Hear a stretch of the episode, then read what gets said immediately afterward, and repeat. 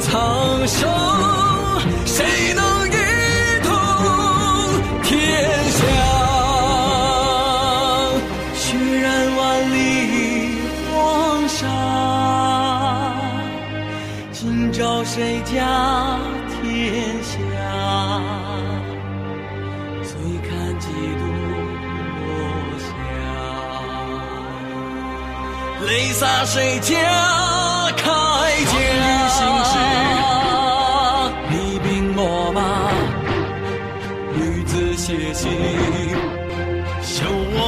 家。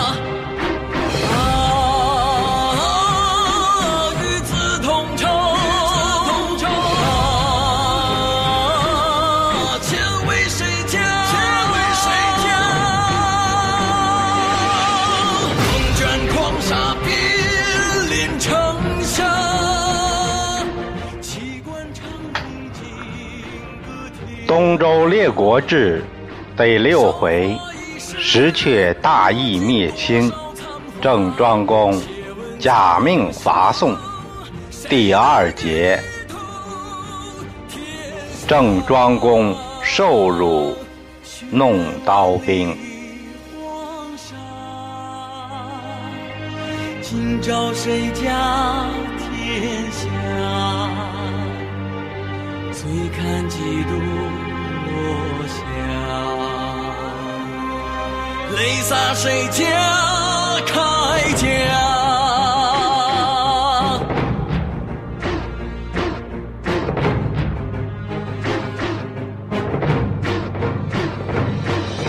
弑君谋国，图雄争霸，满心流离，望断天涯。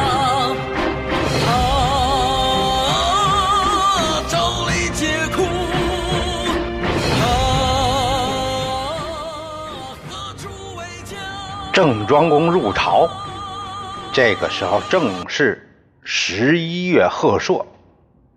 周公黑肩就劝周王借此机会加礼于郑，让郑来协调列国。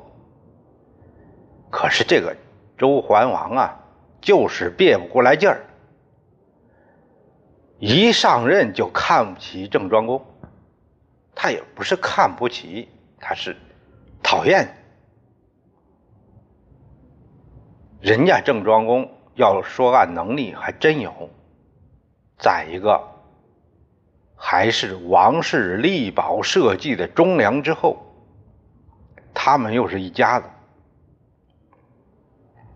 说到这一家子，往往还反目，偏偏爱和别人往来。这桓公一又想起抢粮的事儿，想起抢粮那个事儿，气儿都不打一处来。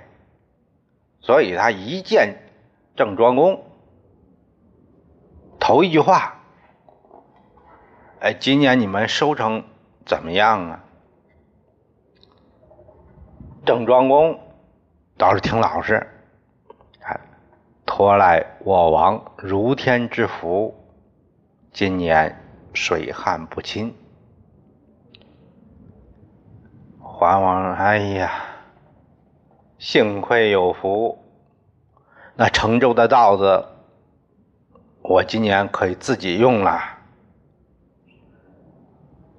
庄公听啊，相当刺耳，没有说话，随即告退。周桓公，那你走走你就走啊，也不招待，也不赏赐。按说啊，这个有一个诸侯来朝，有一个就是礼，必须是这个连吃带拿，设宴款待，然后再有给再给一些币帛，一些钱和金帛这类的高档这个丝织品。这回什么也没有，也不能说什么没有。庄公收到了十车小米儿，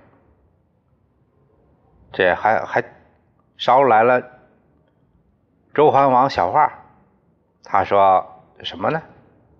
等到灾年，以备不时之需吧。这不是打发要饭的吗？郑庄公脸都红了。耳朵根子都发烫，后悔这趟不该来。看了一眼祭祖，嘿，大夫，你非让我入朝入朝，你看现在，哎呀，不但受到冷落，我还听了桓王一肚子笑话。现在好，又拿着小米来讥笑我。我不想要这东西，你说我该怎么说呀？祭祖倒沉得住气。哎呀，他说：“主公，这个诸侯对我们高看一眼，就是我主世代为卿，在周王左右，但这是中在中央上班啊。”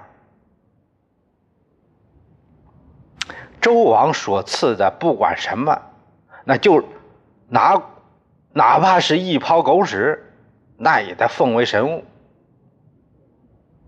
主公要是不要，那诸侯一看，就会断定我们和周的关系不好了，不融洽了。何以取重于诸侯啊？威望不高了。君臣正在说话。有人来报，说周公黑肩求见。嗯，庄公说他怎么来了？快请。黑肩和庄公见了个面哎，大公施礼。他说：“你看这个桓王，上次因为 那点小事儿，还心理上过不去。”怠慢了郑伯，这里我私备了财赠两车，算是点意思吧。哎，郑伯，你就不要往心里去了。郑庄公也打着哈哈，哪里哪里，这个这不是挺好吗？粮食比什么都强，不管是什么，这。王所赐嘛，郑庄公刚学来的，用上了。黑肩又和庄公聊了会儿，告辞。庄公望着黑肩的背影，皱起了眉头。这个周公黑肩，他来这什么意思？祭祖说。周王有二子，大的叫佗，小的叫克。周王喜欢小儿子，现在由周公做导师，将来必有夺地之谋啊！现在他来我们这儿，就是想和郑交好，作为以后的外援。哦。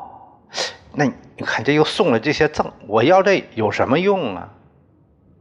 哎，这些东西刚好把这些东西分在十车的那个粮食上，给它蒙上，然后呢，搞成包袱样。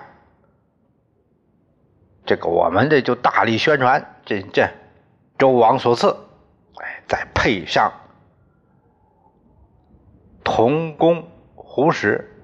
哎，就是就是这个红漆漆的这个弓箭，雕弓，这不叫，这是那个呃弓矢，这这这相当于就代表的是武力。这就说宋公九缺朝贡，成王命成王命，率兵伐宋，以此号召。列国，并让他们出兵。要是不出兵，那就违亡命。这么重大的事儿，诸侯他必然信从。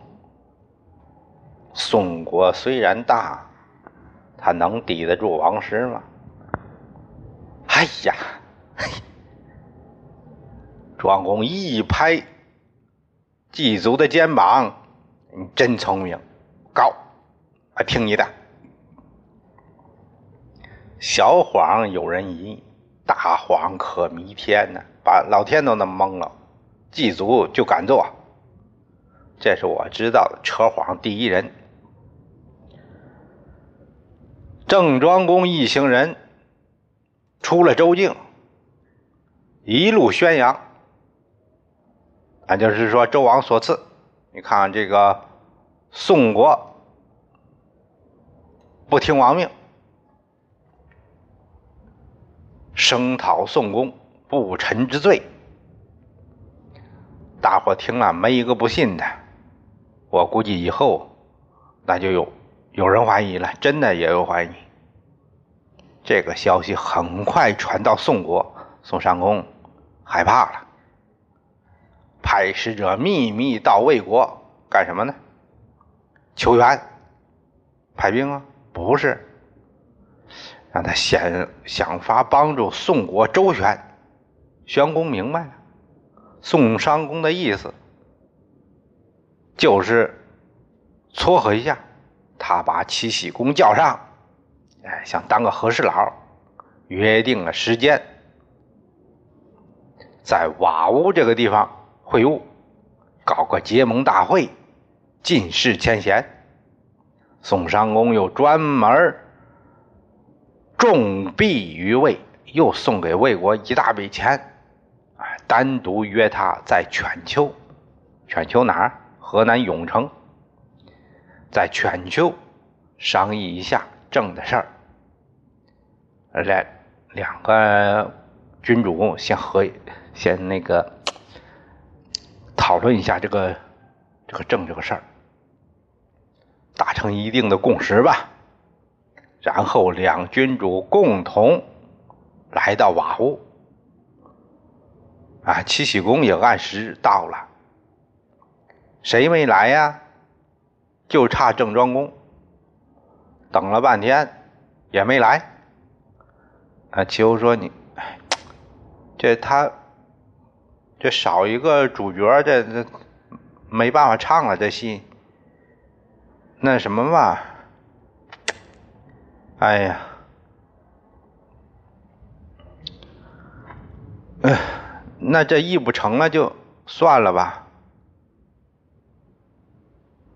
啊，那实在是没招。宋襄公说：“哎呀，他不来，这很遗憾。”哎，那我们既然见面了，那我们就来一个联盟吧，嗯，通好各个关系。你看这这不是挺好吗？齐喜公啊，一皱眉，哎呀，这个事儿，这个事儿，好吧，他很为难，因为和郑有前面有石门之盟。你现在和这个郑的这个冤家结盟，那这这有违结盟的这个初衷啊！他也不好驳宋襄公的面子，就硬着头皮做了一个这样的一个仪式。其实心里啊一点也不情愿。要说起来，这个关系铁的还是人家宋和魏，哎，以前交情好的，这样呢还更好了呀。其他的也没啥进展，各国就这样，这个瓦屋之约就这样散了。郑庄公虽然没来，但是他一直在关注着。瓦屋之约，这个虽然他没约，但是关注着这个事件。他一听说什么宋齐结盟，他听了直冒冷汗呢，也有点生气。你这，你这齐国和我都有石门之盟了，你又和他结盟，你这，你这什么意思啊？祭祖说：“主公，这个估计齐僖公也不好意思推辞。其实他们没什么，没什么交情，白搭，只是表面上现象，你也别在意。这个主要是齐侯在，主要是这个魏侯在中间撮合。呃，齐侯呢，这个齐僖公呢，也就是做个姿态，不是真心。现在主公，你现在就以亡命，同时向齐鲁传达发讨宋的事儿。那亡命，那那你这个结盟不能违背亡命啊！亡你亡命重要啊，还是结盟呃制约重要呢？啊，你违背亡命，那这个这个结盟就就算自动毁约。自动解除了，等于，呃，让这个鲁侯纠结纠集这个齐侯，协力讨宋。齐鲁两国他们是邻居，世代通婚，只要鲁国一出兵，那齐国必然跟着。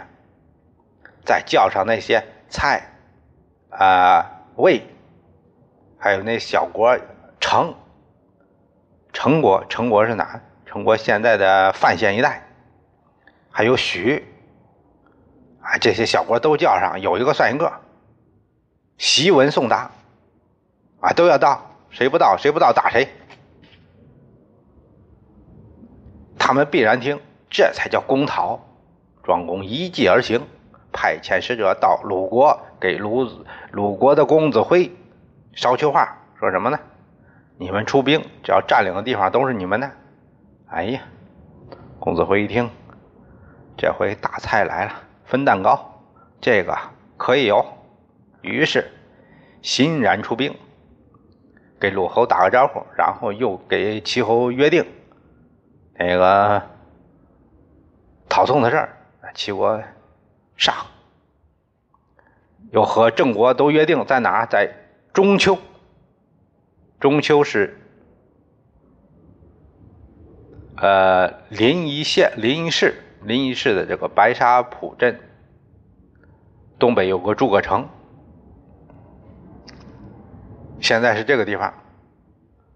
这个中秋啊，是一个新建的，当时是个新建的城，也就一两年。大军在这里集结，齐侯派他弟弟一仲年。一仲啊，是是字，年是名。